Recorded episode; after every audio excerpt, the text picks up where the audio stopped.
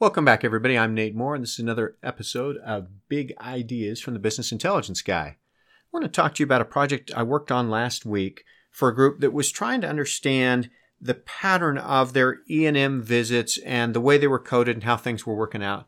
The issue is uh, mid-sized specialty practice with lots of E&M based activity. It's not surgery where we're trying to get people to surgery or whatever, and most of the revenues from surgical procedures in, in the operating room, that kind of thing.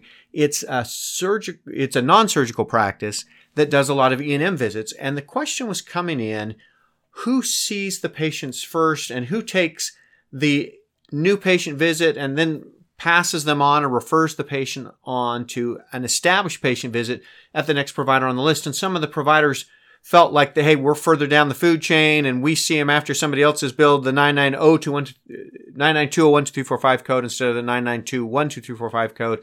And it's costing us some, uh, maybe say $200 on average per visit because we're seeing the established patient visit instead of the new patient visit. And so the question was, how do we analyze and trend that to see who's getting the new patients and who's passing patients along and some of those kind of things?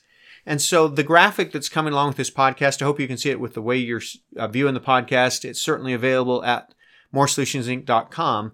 But what the graphic did is we grabbed all the data around who saw the patient first and who saw them second. And then from that data, and then we're, we're able to build the new patient versus the established patient code. And then from that data, what they did is they said, all right, in the rows is the first provider who saw the patient, and in the columns is who saw them subsequently. And then you can get some trends over who's referring to who or who's passing on to who and who's getting the new patient, who's not getting the new patient code, and that kind of thing. And what they were able to do was analyze it and A, kind of reduce a bit some of the concerns and fears from some of the providers saying, I'm always seeing them second, and I can never build the 9920 codes, I can always get the 9921 codes, that kind of thing. But it also gives you a sense of treatment patterns in your practice. So even if you're not too worked up about, hey, who's seeing him first and who's seeing him second, there's not a lot of passing patients from provider to provider in my group.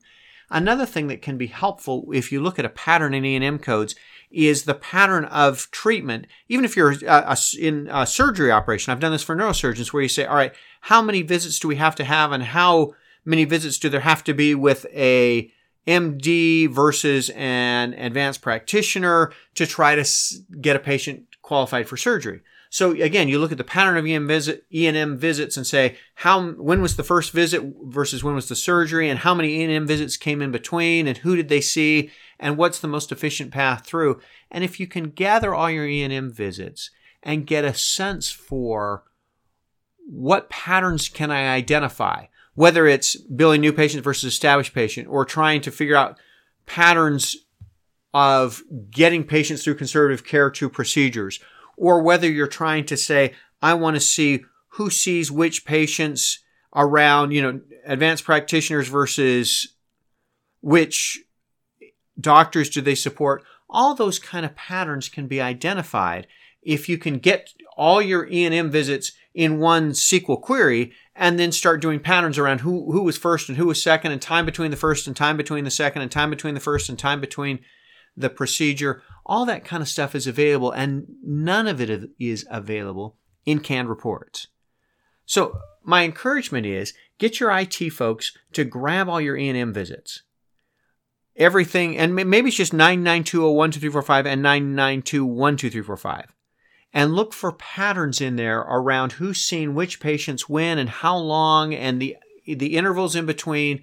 And I think what you'll discover is a lot of ways to improve the workflow and the treatment patterns in your practice. Grab that data, throw it in a SQL server, and see if it doesn't help you get a sense for where you're trying to go in your practice. I hope these ideas are helpful for you in these big ideas podcasts, and I look forward to seeing you next week. Thanks for joining me today.